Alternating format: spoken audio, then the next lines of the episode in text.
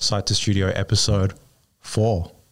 Uh, we've only put out one episode so far, had a four month break. Now we're getting back into it. Uh, Derwin, thank you for coming.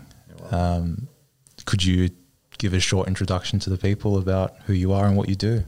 Okay, my name's Derwin. I've run a business called Custom Industrial. Essentially, we do uh, custom metalwork, architectural metalwork. We do furniture, and we're involved in the art world a little bit with some fabrication of sculptures and artists' work and installations of that as well. Yeah.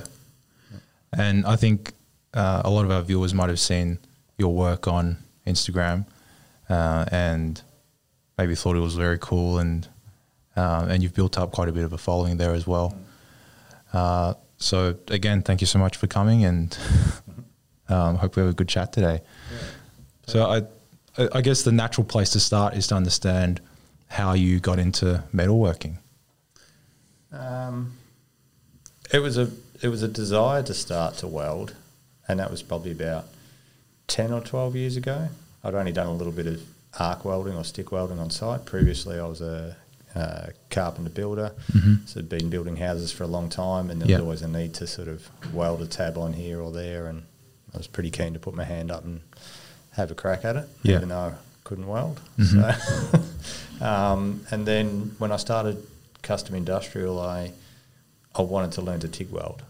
Right. So, um, and the desire to sort of leave welds exposed on some of the work I was doing. Mhm. Um, so, you know, there was a need to sort of hone that skill and practice it and get it to a point where I was comfortable with it, where I could leave an exposed weld on a job. So that's that took a while, sort of to, you know, develop that skill, Mhm. and um, you know, ended up when I started custom industrial, I bought a MIG welder and a TIG welder, and I Mhm. didn't even know how to set them up.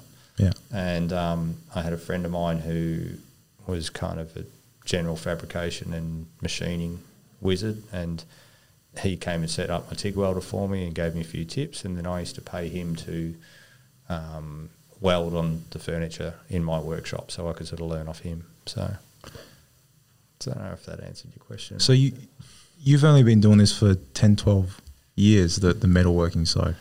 No, less than that. The um, probably I started custom industrial in 2014, Right. and, and I started welding on those jobs too. So it was pretty much just self-taught, and you know, developing those skills and just stuffing a lot of stuff up and redoing it and figuring out how to do it, um, and attacking it that way. So I've never done an apprenticeship in that. I put myself through an apprenticeship. So when Right. I when I started to get practice the TIG welding, I I committed to doing a year, an hour every day for a year before I started any other work for the day. So I'd get up really early, go into go into my workshop, and I'd just practice on scrap bits of metal, TIG welding for an hour, an hour and a half, and then I saw there was a course in America. It was a two day course run by a guy there called Brian Fuller and Mark Prosser, and um, they build sort of cars and motorbikes and things, and they offered a TIG welding course. And it was a one day course for metal and a one day for aluminium. And I'd never really studied the science behind it, but I figured there was nothing else in Australia where I could go and learn, you know, in a day, like do a one day course. Nothing Yeah. I could find anyway. So I bit the bullet and flew over to Atlanta for a week and did the two days, and it was awesome. You know, like they were kind of questioning why I was there because I'd been practicing for a year, but I didn't understand all the technical stuff Mm. behind it. And they gave me that data and formed a pretty good friendship with Mark, who's a full time welding instructor in Wisconsin. And he just said to me, he said, Look, anytime you've got a question, send me an email. Mm. And uh, he goes, You got me for life. So he goes, You come from Melbourne to Atlanta for a day or two days. So we'll, um, you know, I'll commit to you. So when I came back to Melbourne, I, I did that when I needed to. I could send him a photo and ask him, you know, this is what I'm doing. What, you know, I know it's not right. Eh, What am I doing that's wrong? And he'd tell me and yeah, went from there. I could make the adjustment straight away. So I committed to another year um, of practicing before I'd leave any sort of exposed TIG welds on or on my work. You know, before I was happy to with my quality. So Right. So for me, that's quite incredible to hear that you've only been in this particular trade for less than 10 years. Uh, I mean, looking at uh, your Instagram, I would assume uh, this guy looks like an older gentleman. He's been doing this 20, 30, going on 40 years, maybe even. Uh, no, you're not that old, 20, 30 years. Um, so it's quite incredible to hear the uh, the shift that happened in your career and how quickly you uh, picked it up and have really risen to the top. If, uh, dare I say? I mean, you, you probably wouldn't necessarily agree. I still don't call myself a welder. Uh, I don't doesn't sit comfortable with me. I would. I only just got used to calling myself a fabricator, so it's kind of what I feel out when when we're out allowed to travel. Yeah.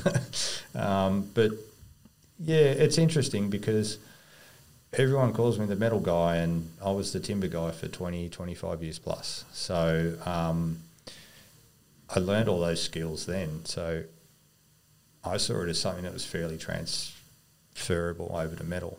Um, and it was just a few technical things I had to pick up, a few hand skills and stuff. Um, and I think by committing to that, um, it, it came along pretty quick. And it was a desire to want to do it. You know, like I've met a lot of people like, I really want to learn to TIG weld. And I'm like, cool, just do it. You know, and it's like anything. If you're not going to have a crack at it, then you're never going to get good at it. You're going to be pretty average for a while. And I was. I was terrible for a while. Um, you get frustrated at why you couldn't, why it wouldn't click and stuff. But, you know, I just sort of see personally, it's metalwork is just now the material I kind of use mainly. You know, I was timber for a long time, and you know those skills are transferable. So I'm just using steel now, or metal, or brass. So Yeah. And as a young person, where, uh, if I may speak broadly, patience is such a rare commodity, uh, it's really interesting and inspiring to hear how you develop the skill by just going at it, keep showing up, keep showing up, and just practicing every single day. And the progression, the speed of the progression, really being driven by the passion and the want to to do that.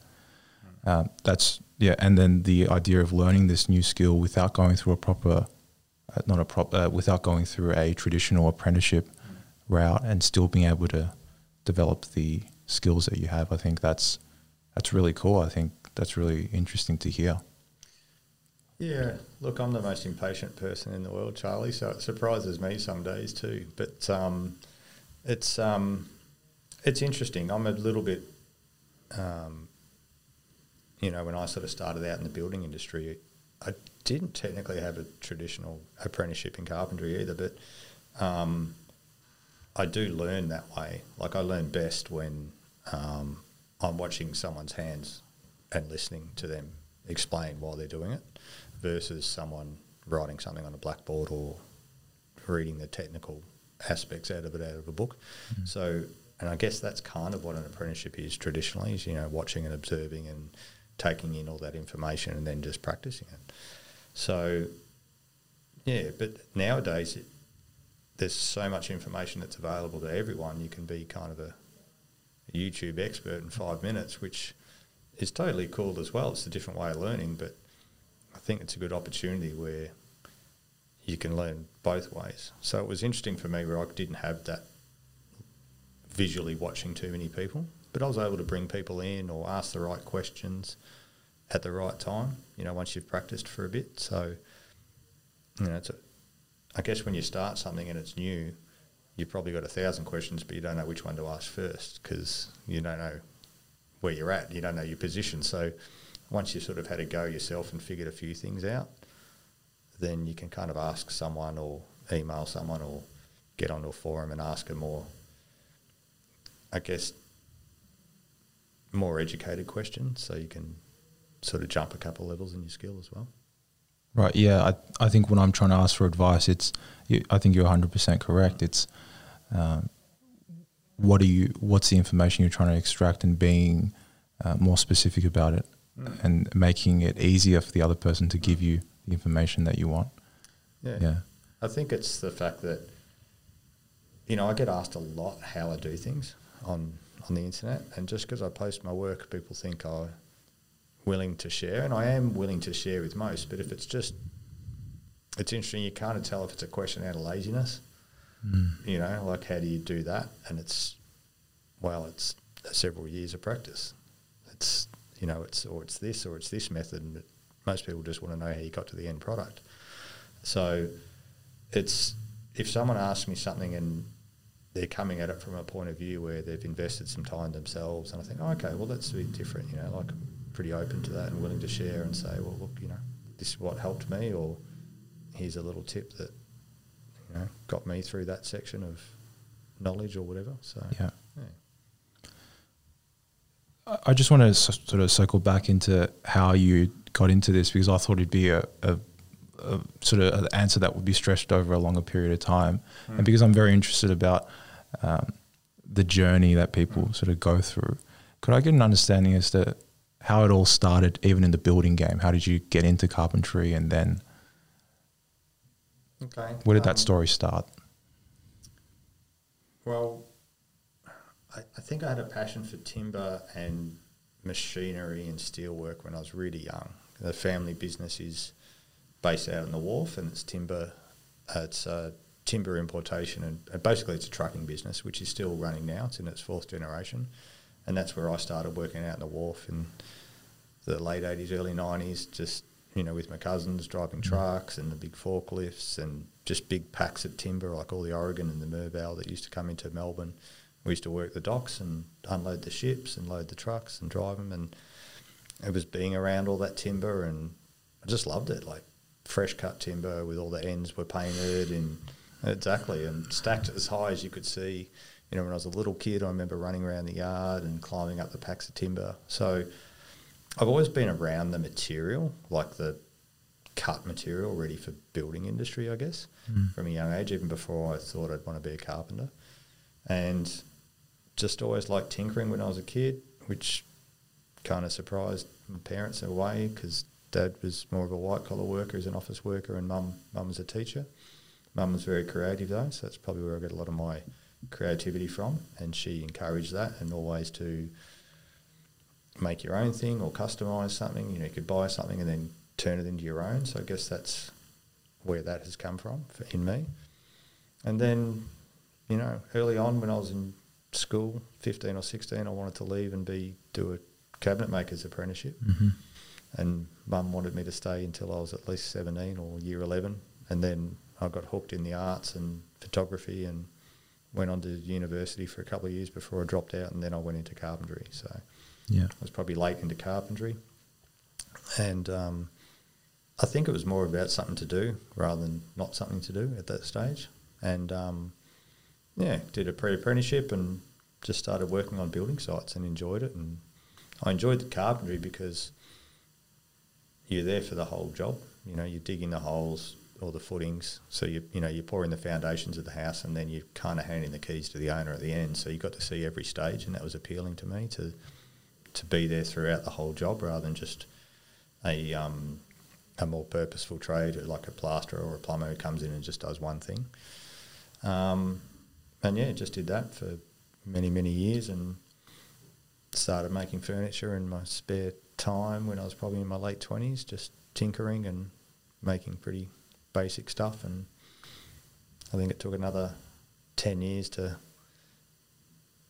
you know, have a crack at it myself. So I was a, on on a building site till I was about thirty nine or something, Mhm. and then I got to forty, and I'm like, I really want to have a crack at this. I want to have a crack at running my own business, basically doing furniture, and I didn't want to get to 50 or 60 and go, I wish I'd done it 10 years earlier because I'd already felt like that already. So, um, yeah, I just started started uh, started the business, started making a few things, got some clients early on. It was pretty industrial based furniture back then, and that's when you know the mix of steel started coming into it, and I started to educate myself on steel and how I could make it. You know, I wanted to do as much as, as I could in house. Right. So that's that was my approach to or how I got into carpentry. Uh, sorry, custom industrial. Yeah. So it was being around the timber and, and just that being forming part of your identity that led you into carpentry. And then this desire to do something and, and not to and to not regret not doing something you wanted to do that led you into doing furniture. Uh, and then obviously the, the creativity from your mother and the idea of um, uh, wanting to, to, to bring something of your own to life and the running the business that then led you into custom industrial. Yeah. And then with the uh, natural growth and demand for metalworking as part of the, your scopes, that's where you really dove into what you do now. Yeah, it was it was interesting. I I can put it down to one thing that I was commissioned to make probably in late 2015, which was you know a metal screen or a bladed screen, and it was pretty architectural. It's a really good friend and client. I still do a lot of work for now, um, and um, yeah, I started sort of posting photos of that. And I think it got noticed by a few people, a few builders, or a few architects or designers in what I was doing. I was starting to get a bit more of a following there, and it was it was a real step up for me in skills. Like I had to learn a lot in that, and it was um, involved metal finishing and engineering and you know machining and all that kind of stuff. So I really kind of cut my own path with that as well, and um, and then a lot of the work from the building industry started to sort of come with that, and it was less and less furniture, which was interesting, but it was it was good as well. So. Well, I think just looking at the work that you do, what you, the way I see it is you're solving a diff, a very difficult problem in a lot of this custom metalworking Hmm. uh, scope. It's, it's, you know, I imagine it's very difficult to procure, um, and uh, you make it easy for them because you centralize the information, you centralize the skills to be able to do it, and and you solve that problem. I think that's that's how I see it. And uh, in the architectural building game, there's uh, naturally more money in the market than, say, in uh, one-off custom furniture pieces. So I can I can see how that's um, happened and how that's very appealing. Yeah, for sure. It definitely, uh, as a commercial aspect to the business, it um, it pays a lot better than doing one-off custom Side pieces, tables. side tables, or whatever. So, and I still like to do that. And that, and it was a it was a decision this year to, um, you know, dedicate some time to making my, a few more of my own things and getting back to that furniture and actually you know, directing a lot of the skill I've achieved in the last couple of years, and like, oh, okay, now I know I can do this, and this is different. It's just opened up so many more avenues for me to be able to do more out there stuff. Um, and I think you're right too. Like, I was chatting to a friend of mine who we used to work together in the building industry. We'll project manage together at project managers together um, at the same company, and um, I think the back my background in building and carpentry and being a project manager and understanding a job architecturally and you know what an architect's intent was and what the client's trying to achieve and then putting that into metalwork and metal fabrication um, I thought was pretty unique. And my friend reminded me a couple of years he said no it's like really unique. Like there's not a lot around well he couldn't think of anyone that had my background of how knowledge of how a building went together as a metal fabricator so it was it was kind of like had to step aside and think, oh, actually, he's pretty right. So I think that's appealing to a lot of people. Where, um, as say a, a metal fabricator for an architect to come to me or a builder or a client and know that I understand what the intent is or the design intent or what they're trying to achieve and can actually try and produce the majority of it in, in metalwork. So I, I think you hit on a really important point there, which is how do you how does how is the value proposition comp- what is it comprised of, right? And I, I think there's this idea of well, do you become a specialist in any one particular thing, or do you become more of a generalist in a few things? When but when those general skills get pieced together, you have a really unique and really valuable proposition um, for the market. I think that's a um, that's a really uh, and then once you pair that with the passion for what you do and the willingness to even try to understand, say, an architect's design to, uh, intent, I mean, I can see why it's a it's a no brainer for me. Yeah, look, it's interesting. Like a, a, breadth of knowledge is probably more important than a depth of knowledge. I think when I was growing up, to be really knowledgeable on one topic and just know everything about that, and you know, just go to the full depths of that and understand that was important. You know, like an everybody specialised. Whereas now, I think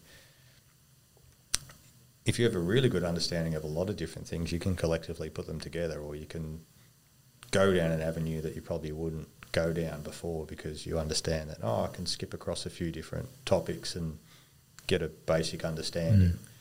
And I think that's why I was kind of transferable from timber to steel as well because a, a lot of the skill sets are the same. I mean, there's some technical stuff with the welding that's totally different, but how things go together and you know just the material you're using is just different. You know, if you've got some skills yeah. in other areas, then it's totally transferable. So, it do you think that also happened because of a shift in the culture where it's no longer demonized to have more than one focus or it's not looked down upon to be more of a generalist? Well, Just asking as a young person who well, was born it, in the 90s. So is it looked down? well, I think, well, uh, my, my assumption was that, say, 20, 30 years ago, 40, you know, 40 years ago, that um, to be a generalist as a, you know was less respectable than being a specialist in in something, or or was that not the case? Uh, you're probably right. Um, I'm not sure if I felt that way personally, but mm. I'm sure it was. Um, I'm sure it was a thing. You know, like mm. I just remember when I started out, like everything was segmented to different trades on a building site, and you know jobs went as long as they did, maybe two years. Whereas now we're trying to build them in 14 months or 12 months, and you know when the plasterer was on the job, there was no one else on the job. When the electrician was on the job, there was very rarely anyone else, maybe the plumber. So it was like everyone had the run of the job. Whereas now timelines and deadlines and everyone grouping everyone together, you're kind of gaining all that knowledge off the other trades. So I guess breadth of knowledge comes into it a little bit there. But I don't know. I was always interested in what the other trades did, and I always thought that mm-hmm. you know, I'd watch a plasterer a trailer ceiling, and you know, I can plaster, but I'm not that good at it. I don't really like it. but it's interesting to watch another trade work and and try and mirror their skill set or make it applicable to what you're doing, or having understanding of that as well. Yeah. And you know, when I was a young guy asking old guys questions, if you showed half an interest, a genuine interest in what they did, they'd share stuff with you. You know, like there was a genuine. Most people will do that if you show an interest. If you genuine interest in what they're doing or how they did something, most people will show you or, or tell you. So, do you find that that's less the case these days? Do you think people are a little more guarded? I think they were. I think everyone's a bit more open now. Okay. Um, I guard some things, but maybe a technique or a finish or something that I've kind of developed myself, and um, you know I might share it with some people. Or there's a group there's a group of like Insta friends I've got who are other metal workers, um, and we share like tips on how to do stuff. Or it's not like a basic forum. We'll just ask each other a question or something, and we're pretty open with sharing that way. And it's a it's a two way street, so it's nice. Um, but yeah, I think in general, people are sharing a lot more. People are a lot more open. I think five or six years ago, it was pretty secretive. Mm. Well, I, I can't um, I can't speak to metalworking because I don't understand because I don't know the value of say having a technique. You know, I, am not sure what that intellectual property means, say from a commercial standpoint or from a from an artistry or a trade standpoint. But I, I for me certainly I I sort of want to be able to say even more or share even more, but I feel like I'm restricted sometimes by, um, I guess, how other people play the game or how how, how things are. Um, so I find that really interesting. So what what is it about, say, sharing how you do a certain black and finish? How what what what is it about that that you or others in the community aren't quite fond, aren't too fond of? As in not sharing. Yeah, not sharing. Um, that's an interesting question. I think it. I think it depends on, in a way, who you're sharing it with. And I find that difficult to say because I think, well, you should be able to share everything with everyone, you know. But um, I don't know. There's a, there's a technique that I've sort of started to do that um, is not. I haven't invented anything. I've just figured out my way of doing it, and it's maybe unique in the ways in how what I can apply it to and how I can apply it. Um, and it's an appealing sort of visual look, so everyone kind of like really likes it, you know, and really sort of like, oh, how do you do it? So I think it's more of a people want to know just out of curiosity, not because they're going to start doing it themselves. Right. So, it, it, is there some element in there that's like it's almost a branding move where it's like where that that mystery. And if you don't like the word branding, we can say reputation or No, no, whatever. that's okay. Um, does that is it? You know, it's it's cool to sort of say, you know, this is a technique that we developed, and and um, and to have that mystery around it is is a is a nice thing, even for the client. It's it's nice, 100%. yeah. I think that's the appeal to it. Uh, you know, I'm using that technique on a job at the moment, and I haven't posted anything about it. We've been doing this job for a year on the side, and there's probably going to be two or three thousand hours worth of my time in it personally in, into this stuff. Um, you know, we're documenting it. We still don't want to reveal the technique because I think that for me, not revealing everything, it's a bit like a magician or a ma- magic trick. You know, like you want to keep that air of interest. And I think it's a good example. A friend was telling me the other day that uh, Rolls Royce doesn't tell people how long their cars take to make. They haven't let that known to anyone. I like that. You know, so it's like, oh, it's might be six months, it could be eight months, it could be nine months to hand build one. They don't. They've never publicly said, and they never tell any clients how long it takes to hmm. to do it. So oh, I see. I think that part of it is interesting. You know, like yeah, show what it looks like, show parts of it, show some of the process.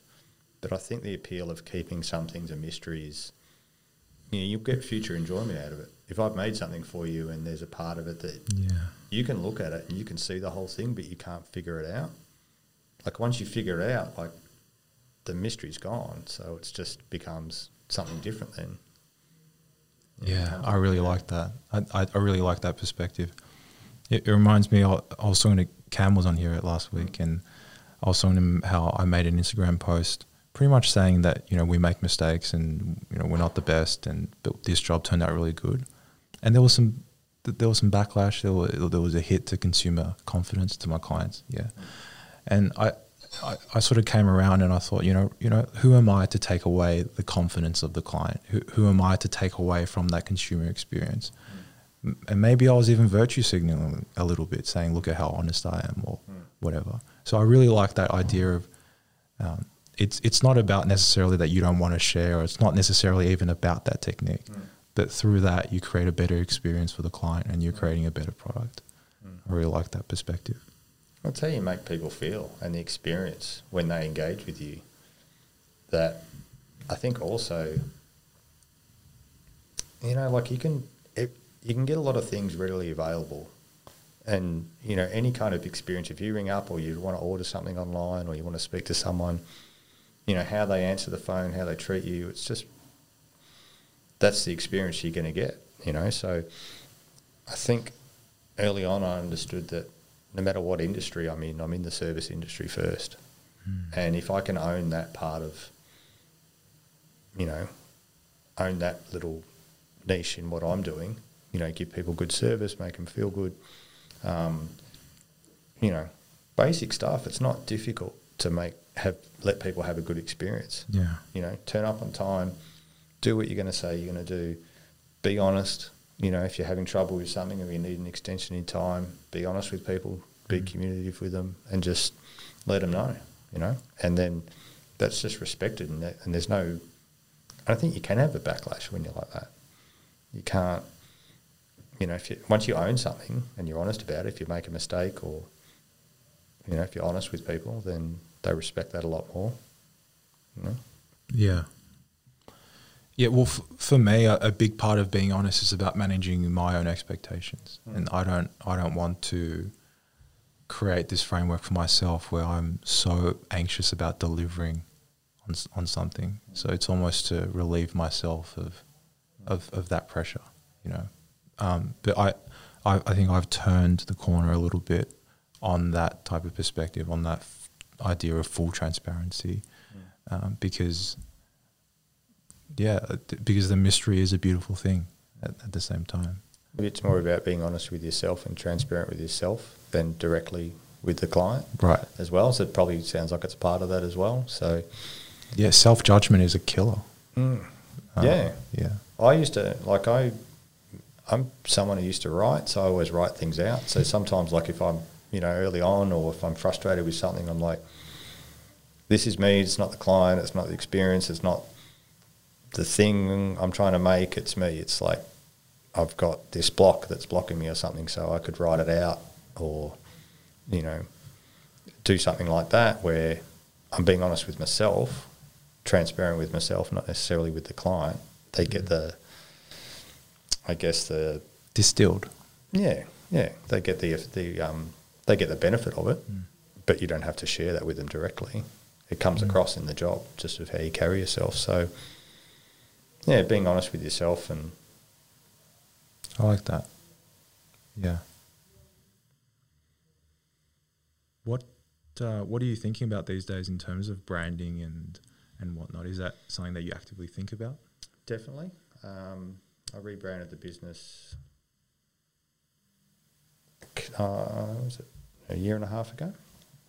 Um, and shifted more away from the industrial part of it to the more a more architectural branding or a more um, sort of art world branding. Um, and we changed the site a little bit like that. So, um, yeah, it was good. It was time to do it, you know, to that brand had to catch up with the work because the work came quickly with all the architectural world and um, and so forth. So we had to. It just felt right to rebrand the business, you know, visually. Um, and yeah, it was. Um, it was good. It was a good thing to do. The people we engaged with were long-time clients of ours, and it was a lot of trust there. So it was, for me, it was a good, enjoyable experience to be a client myself and enjoy Mm. the process because yeah, I. I'd learnt so much from those guys about experience. So, and they're the ones we're doing the big secretive job for at the moment. So it was nice to sort of sit back and go, okay, I'm, I'm being the client. Show me all the cool stuff. You know, here's my brief. To write a brief was really nice. To write a brief to someone you knew pretty well and trusted and respected, um, and write a brief in their language, as in, you know, their, uh, you know, their luxury branding. So it was nice to sort of tailor it to suit them. Um, yeah, it was good. It's a good experience. Yeah, I can really relate to the experience. But you know, I love uh, consulting people in my industry. Say if I'm looking at software suites or whatever, or if I'm, you know, I I've have a um, you know, I have guys who do creative work for me, and just sort of giving them a brief on a creative project, and uh, it's a and it's a you know it's an excellent creative outlet as well for me that process. I I do want to ask you, what is the value of brand identity to you? What what is that to you? Because I think it's something that construction industry businesses don't think about as much um, as, say, some other sectors. Well, it's more than a logo, Mm. I think for sure. It's, I guess it, um, I guess brand identity encapsulates who you are, um, what you're doing, and maybe where you're heading as well. So it might be something that you're trying to grow into. But, you know, it's a vision of what you want, not necessarily what you're currently doing. Um, but yeah, like I think it's important, but I think um, what you're doing it and how you're doing it is more important than brand identity. But I guess essentially that's brand identity as well.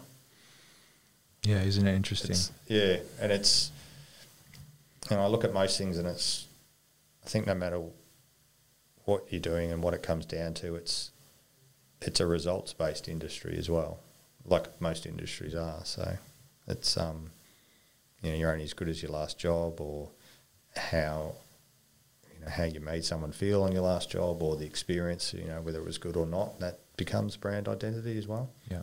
So Well, I'm I'm curious as to so what are some things that you learnt in that branding process, or just to provide some audience to anyone, uh, provide some value to anyone who's listening? What should they be thinking about when they are developing or redeveloping their brand ID? Hmm, it's a good question. Um, where what they're trying to achieve, as Right. in as a business, Yeah, um, you know, you know where they're going with that. You know, you know what their intent is with that. So, um, and whether that rebranding visually needs to how that represents to that, so that narrative that Yeah. talks to it. So, um, and do your research on who you whether you're rebranding yourself or if you're engaging with a designer or a graphic designer or you know a branding business to you know do your research on them too and and look at their work and what they're doing and like oh they d- their look and feel is my look and feel too so it's you know if you're pitching something to them for or writing a brief for them then it's in their wheelhouse or that's in their you know yeah, you know, like I wouldn't, you know, if I wanted some architectural joinery, you know, would I go to someone who just does, you know, high volume builds? Mm. Probably not, because they wouldn't know. I wouldn't understand what I'm trying to do either. So it's, um, I guess, do your research on who you're trying to engage with to help you rebrand to, and then and see what Yeah. they come up with and what they can bring to the table with with what you pitch to them as well. yeah. I, I think that, that all makes sense. And uh, so something else I want to ask you about was, you, so that's branding and then your marketing. So your uh, from my from looking at say just your Instagram pre, uh, presence, um, content marketing is a very significant part of your marketing strategy. It looks like, It's the only one. and um, I was trying to be generous. That's all right. And um, Instagram's good for that. and I think why you excel at it is you're trying to give to the audience. You're trying to provide value to them.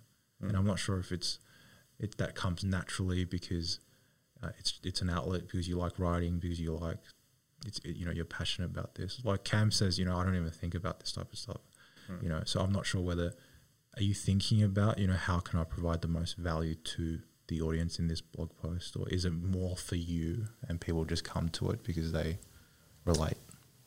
it's it's essentially more for me. I mean, I understand I've got some kind of an audience or followers and, and people who enjoy what I do. Mm.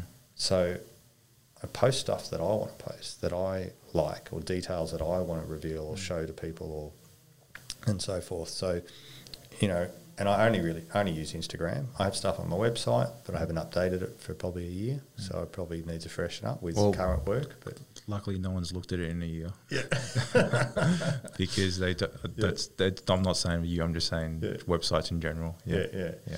So it's you know it's a digital business card. It's nice. Yeah. It's nice to see that oh he's got a website, so he's legit.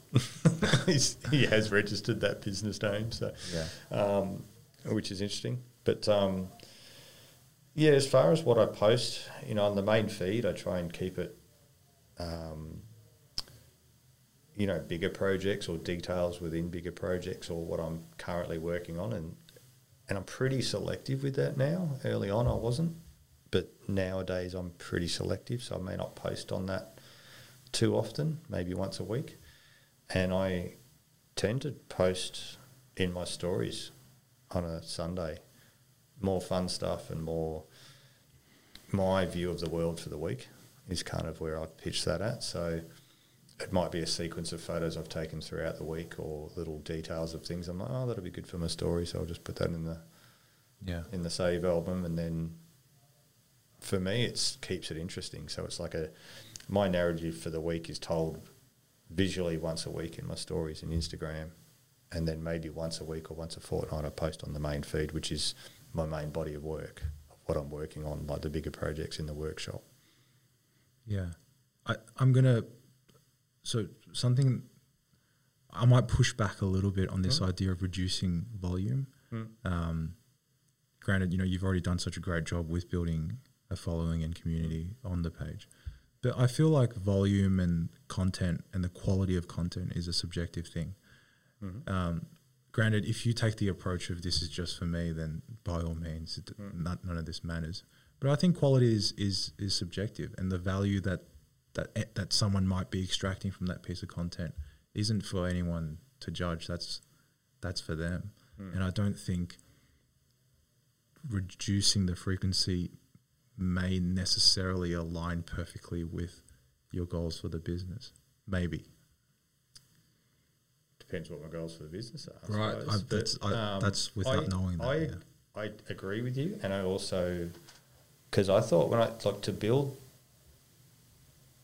Instagram following or to build a connection with some type of audience over time. You know, early on, my belief was I've got to post pretty regularly. You know, every day. This was before stories were even a thing. I think they've only been around for two years, maybe. Right, so I was know.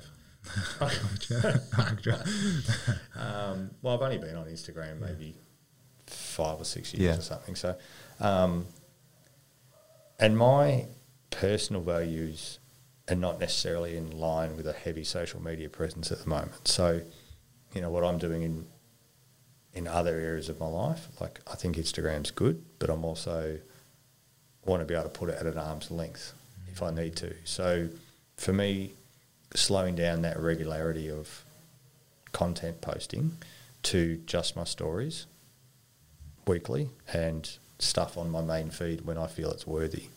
I've got lots of stuff like trust me, Charlie, like every four or five days I find a photo and I like get ready to post it and I'm like, is that good enough to put on? And I'm pretty mm. critical of that now. So I'm like, is that just a photo or an image I'm putting out just to put an image out? Or is it something I'm really happy with that image? Does it show what I've made or what I've created or what I've been a part of to its best? And it some most of the time it doesn't. So I don't post it now. right. So that's where I'm coming at with that. But I think depending what your goal or your intent is with your with your Instagram feed, if it's to gain a lot of followers, then I think you've got to put out a lot of good content and pretty regularly, once or mm. twice a day. Depends what your goal is. You know, mine's not to have a heap, a heap of followers. It's to have people who, you know, can appreciate my work. You know, an Instagram family where I can share knowledge equally with other makers and appreciate things. So, so that's my kind of deal with Instagram or social media or mm. putting my work out in the public domain. It's an easy format to do it, but I'm also just wary of all the social aspects of it too. So Yeah. it's interesting now, I- the other side of it. Totally agree with you. Like, I mean, I recently turned off notifications on my phone, so I don't get any buzzes or rings or anything Mm. apart from phone calls. So, and, and so I, I, I totally understand where Mm. you're going Mm. with that, um, especially as a young guy who's grown up with it, right? Mm. Uh, so I can, yeah, I, I, really, I really respect that. Yeah. What about um, sort of so you, you know you've gone from carpentry to furniture to industrial furniture to architectural metalwork, and now allowing more time for furniture and those smaller custom pieces that may not make as much sense on the balance sheet perspective. So where where is everything heading for you? Where, what are your aspirations? Um, to lock myself in a shed and just make stuff for myself. I don't know how I'm going to do that. I mean, I know I can do it, but whether I can sustain paying bills and um, things like that, uh, yet to be seen. But um, So I'll kind of like keep the status quo with with work that comes in, and just trying to balance it a bit more out. Where you know the commercial stuff is really good financially, and it's it's good branding wise, and it's good. You know, allows me to um, you know, explore a lot of possibilities with work. So it's it's good financially for the business too to have that work, but it also allows me to do smaller, more meaningful projects that don't have a big budget that I would probably invest more of my time in than I would with you know a commercial mm-hmm. project mm-hmm. uh, and get a lot less money for it. But it interests me, or I want to do it, or the person I'm engaging with couldn't normally afford to do that. So that allows, you know, the commercial aspect of that business allows me to give back in a way where I can. And I've done a lot of that this year, especially with COVID, with friends with businesses and, you know, who haven't been fortunate enough to be able to work through COVID um, and totally shut down. So I've been able to do things for them.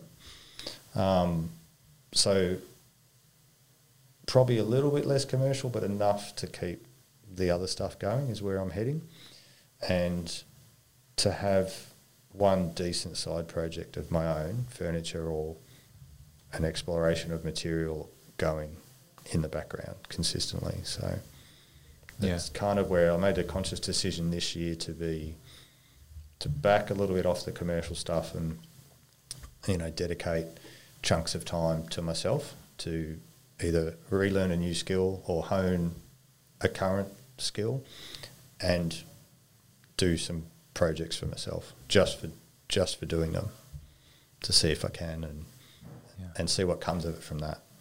I mean, ideally, I'd like to be back doing, you know, um, furniture and interesting objects, whether they're commissioned or I'm just, you know, ideally, I'd just like to be making things and then sell them at the end. This is what I'm making at the moment. Mm. It might be a chair, it might be sculpture, it might be something interesting or weird, or it might be a might be a motorbike. I don't know. You know, mm. like so I can just make it, and if someone wants to buy it at the end, great.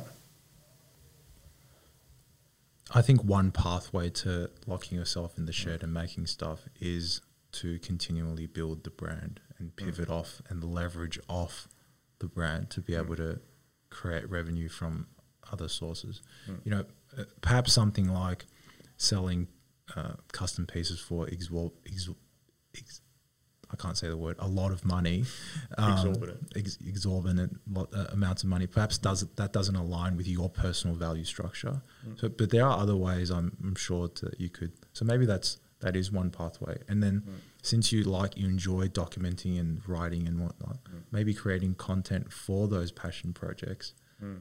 and building brand, and leveraging off that to build brand and build following and maybe that's one way to get to the shed. Uh, oh, mentally, I'm in the shed already. You know, okay. like I'm already there. So, you know, there'll be a big shift towards that in the next couple of years, uh, physically, um, as in moving locations, hopefully, um, and you know, living the lifestyle I want to live. Mm. You know, which is a bit more self-sufficient on the land, and um, you know, I don't have a well, just lowering overheads in general if I can, yeah. and um, yeah, just be content with that.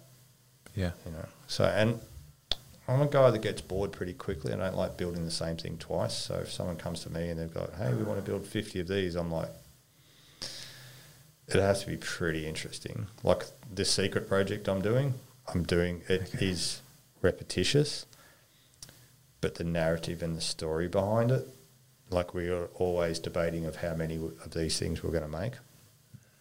And um, the number that we set it on is really high.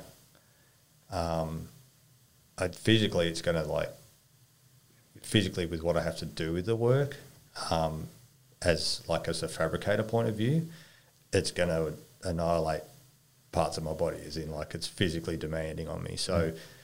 I know I have to commit to it, but you know, it's a run of X amount, and I think the concept behind the amount we're doing is perfect. So it has to be done, you know. So um, that's kind of interesting to me. So I just think when projects, I just want to, I guess when with,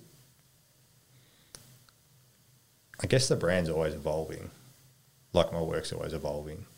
So whether I have to build it or not, or just be me, and this is what I'm doing Mm. now, maybe that's the brand, and maybe that's what's the appealing thing. Whereas someone can come to me and be like,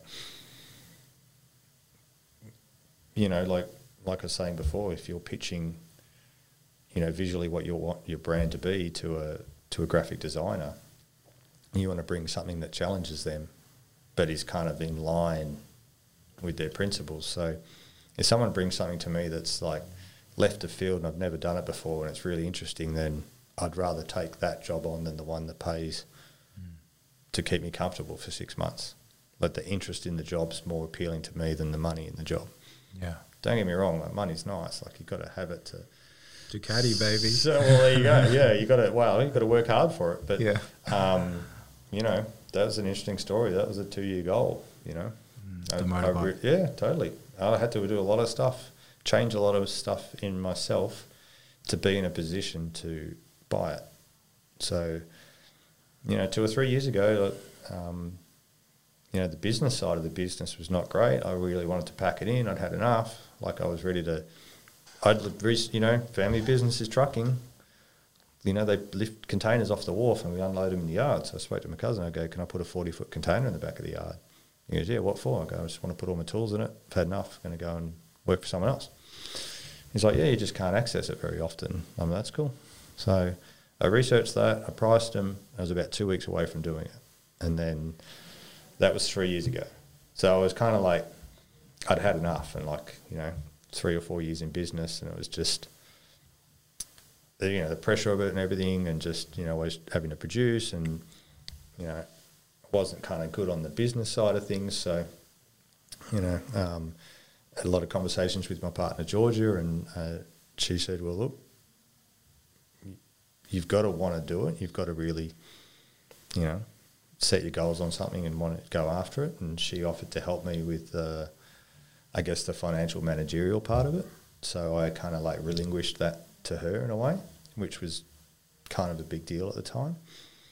And she structured it for me. She built that part of the business um, while I focused on making things and quoting jobs and getting the work in.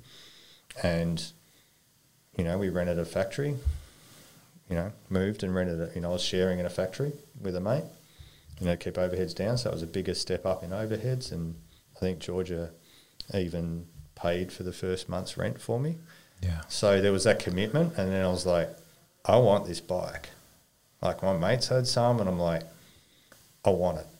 Yeah. And then I set like a two year goal to get it, and then I think I think after the first year, we'd got everything to a point where, you know, we're out of the red, we're in the black, and we're getting in front. And I said to Georgia, all I want for Christmas is you to tell me what day I can go and buy the bike. This is on. I remember it was on.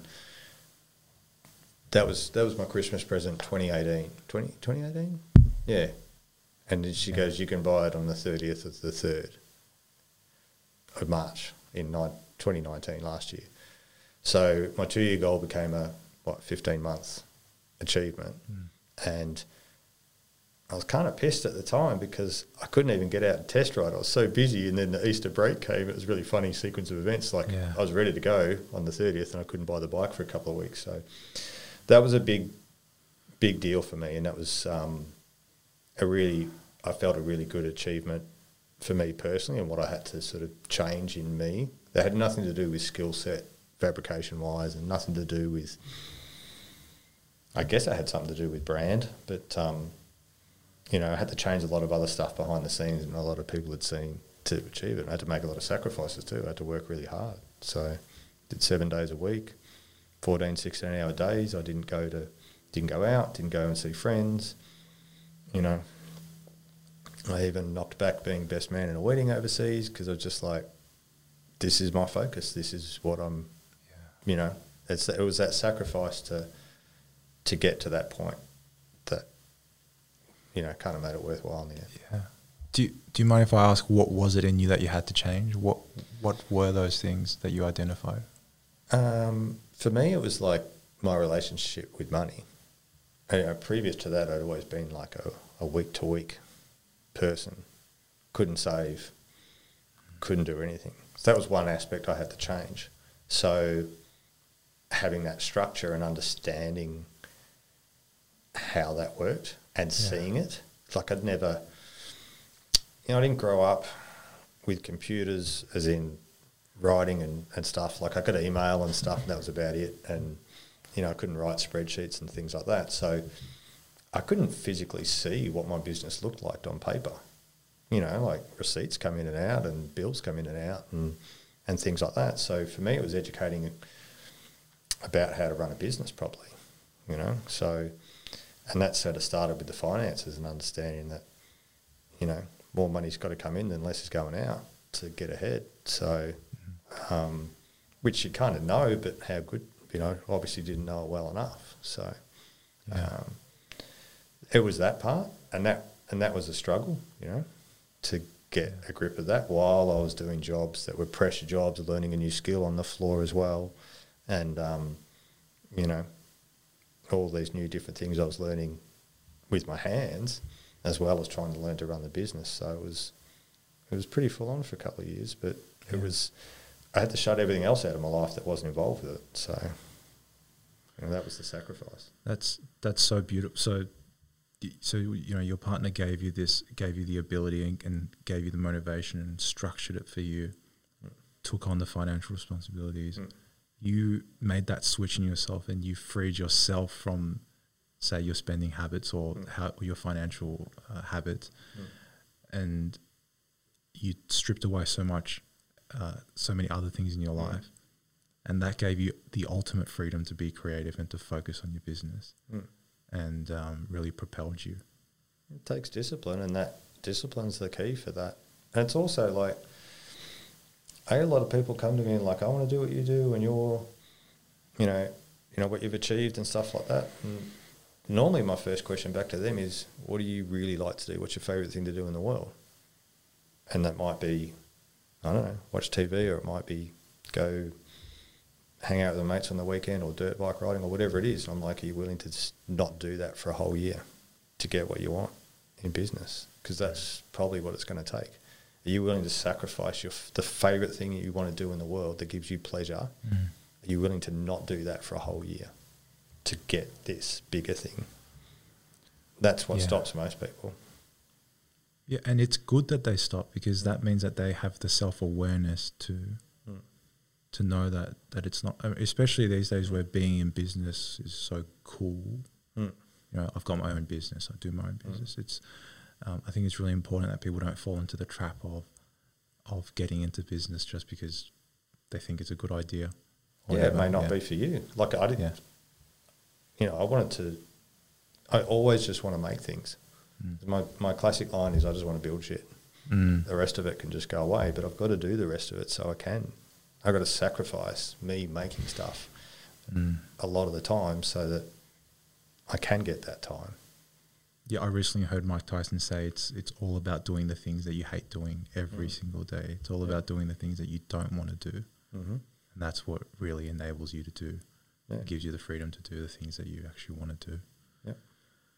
Um, that's that's beautiful. I think um, all that is extremely inspiring for me as a young person, sort of starting in my career, and um, I, you know I've had a lot of ups and downs, and I think in this compressed timeline of you know sort of being so young and being so impatient, uh, sort of everything seems like it's the end of the world. Mm. Um, so that's that's very inspiring to hear from me that you know here's someone who at a stage in their life where most people sort of don't have the courage or the means or the ability to do anything or make a change. You've made that change so quickly, obviously through hard work and dedication, Mm. and even at the brink of you giving it up, being able to make that change and so quickly um, be where you are now, I think that's extremely interesting and very inspiring for me. Yeah, thank you. Look, it's just, it's not easy. And, you know, Georgia will attest to that. Like, I fall over a lot, you know, Mm. like, but it could have been easy for her to help me up too. But you've got to get up yourself. Like, you're always going to fall over or you're always going to make a mistake. But until you own it, you know, and you get up by yourself and you're like, okay, that hurt, you know, falling over and, you know, I didn't make any money on that job or it cost me more than what I allowed for. But I, f- I got up, I finished the job, I bought more material to do it, um, you know, and the client was happy in the end.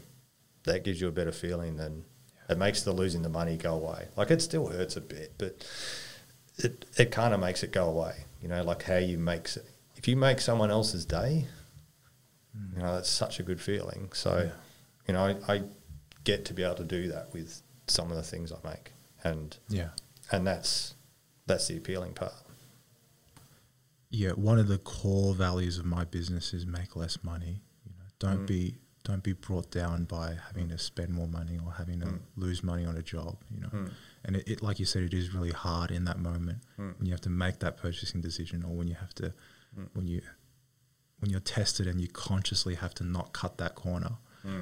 Um, but it's that idea is also very freeing because it frees you from having to make those difficult decisions Mm. because by default we do the right job and we make less money.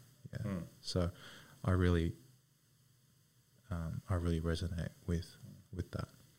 Good. If you cut a corner, you just made two corners, so you got to navigate two more corners up the road. So it's that's hard. That's the Yeah. discipline with it too. It's like I always try and you, and you test it all the time. Like Mm. I might be doing a process, and it's like an eight step process. I'm like, I'm kind of over this. I reckon I could do it in seven. Mm. When you do it in seven, you're like.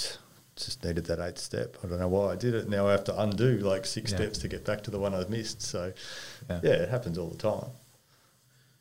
So um, where where is all this headed? So you you know locking yourself in a shed. Uh, where where is that it? Is that until the next thing, or you, you just not phase? You just wait for the next thing to come. Yeah, the universe brings them now. Mm. It's pretty cool. Um, there's a big goal. You know, we want to we want to move out out of the CBD. You know, we're out in the suburbs, but we want to move out out Mm. to land um, and create, you know, our world out there. So I've kind of like I've always wanted to do it, but I've held off on doing it too because it's you know building a house from scratch and starting. It's basically starting over again. Mm. So, you know, it took me a long time to allow myself to get excited about it, Mm. and now I am. So it's, um, you know, look, that's the big goal now. Looking forward to Yeah. that commissioning. I'm looking forward to to writing a brief to an architect to Mm. um, design the house that I essentially going to build. I didn't want to build it for a long time because I'd done it for 20 odd years and I was, I guess, um, physically and mentally wasn't up to it. You know, I Mm. built so many houses for so many other people that I know what a commitment it takes to do it. Mm. It's going to be a year to two years full time for me to do it. So I'm kind of like, you know, that's the big goal to do that, and I want to do it. I don't like to set timelines to too many things, but I do want to do it in the next, make the move in the next two or three years Yeah. because I feel I'm just getting to a point where I'm not gonna,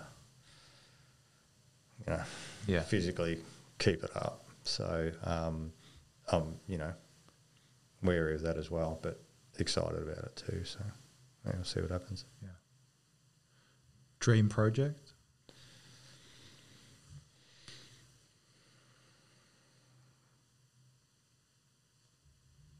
Dream collaboration.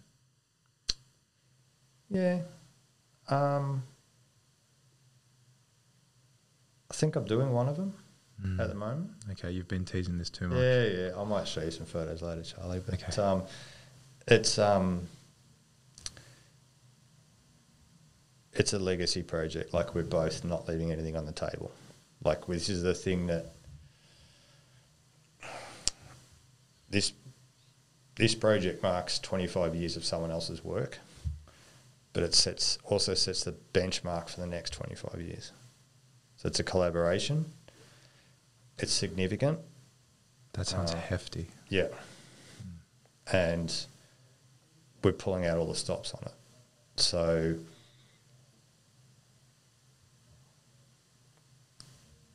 I'm making 25 things, but I'm actually making 28 because I've I've already made one of them, which was a a proof of concept, and I'm doing a working prototype, and then I'll do an artist proof.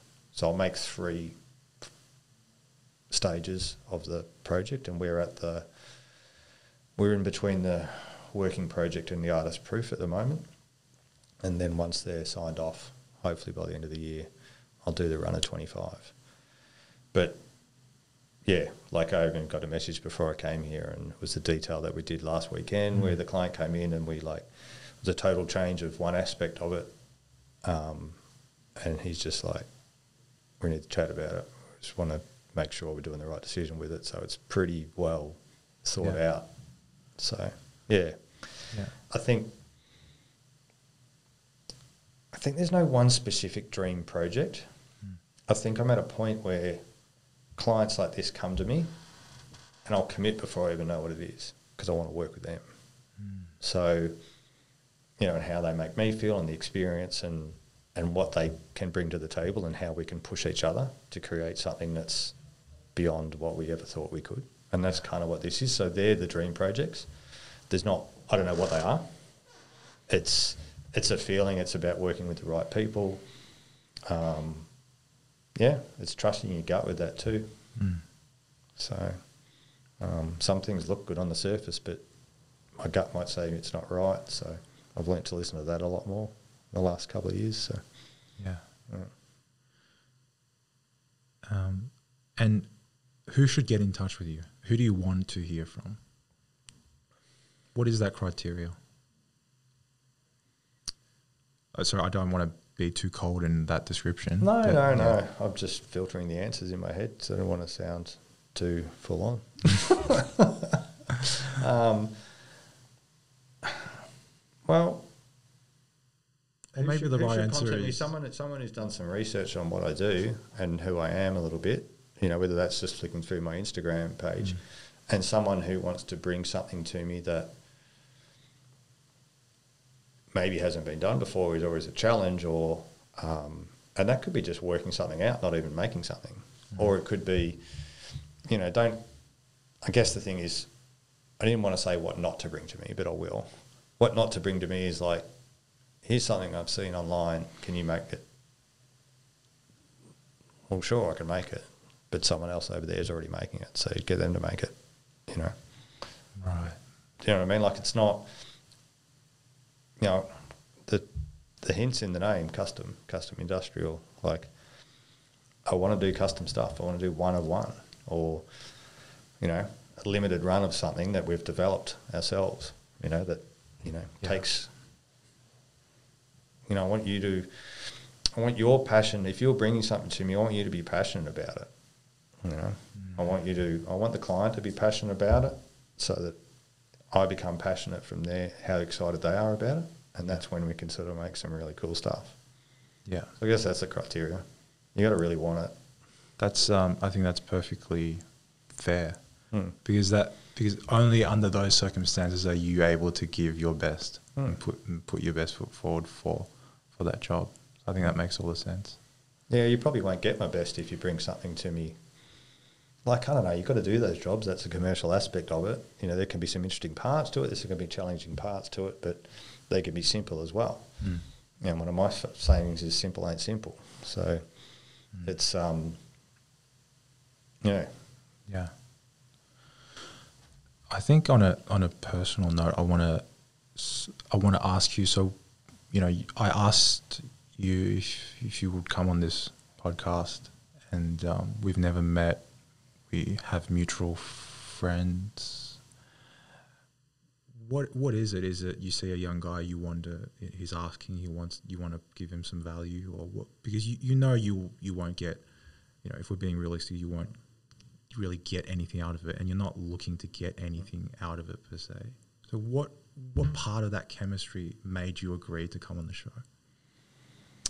I think the appeal is that you are genuine, Charlie. So um, you're honest. You didn't try and hide anything. You didn't try and get me on here for ulterior motives. You didn't. You were just like, "Hey, I'm doing a podcast, and this is what it's about." And I'm like, "That's pretty interesting," you know, to me. Yeah. Like, and it's also you got to be you've got to step into the unknown all the time, Mm. you know, and you've got to remind you know I've got to remind myself to do that a lot as well. So it's, you know, for me personally, it's like okay, well, you know, I've been interviewed before once or twice, not a big part of my life. Um, you know, I listen to a p- few podcasts, I watch a few podcasts, Mm. so it's kind of an interesting medium now, and I'm like, well, why not? You know, Yeah. why not? It's a good way to spend a Friday afternoon. Yeah. well, I, I just want to say, for me, uh, as a as a young people, as, as a young person entering the world, almost, you know, um, there's a lot of people who have given me opportunities and, and sort of given me um, time and advice, whatever, and um, that doesn't go unnoticed for me. It's it's very it's you know it's very important. It's something that I value very much. So, on a personal note, I want to say thank you.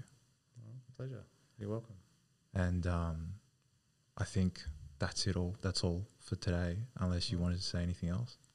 No, I'm pretty good. I really enjoyed it. I want to thank you for asking me. I think it's um, really cool. I think what you're doing is awesome. We'll do it again. Yeah, sounds good. Thank you. Pleasure.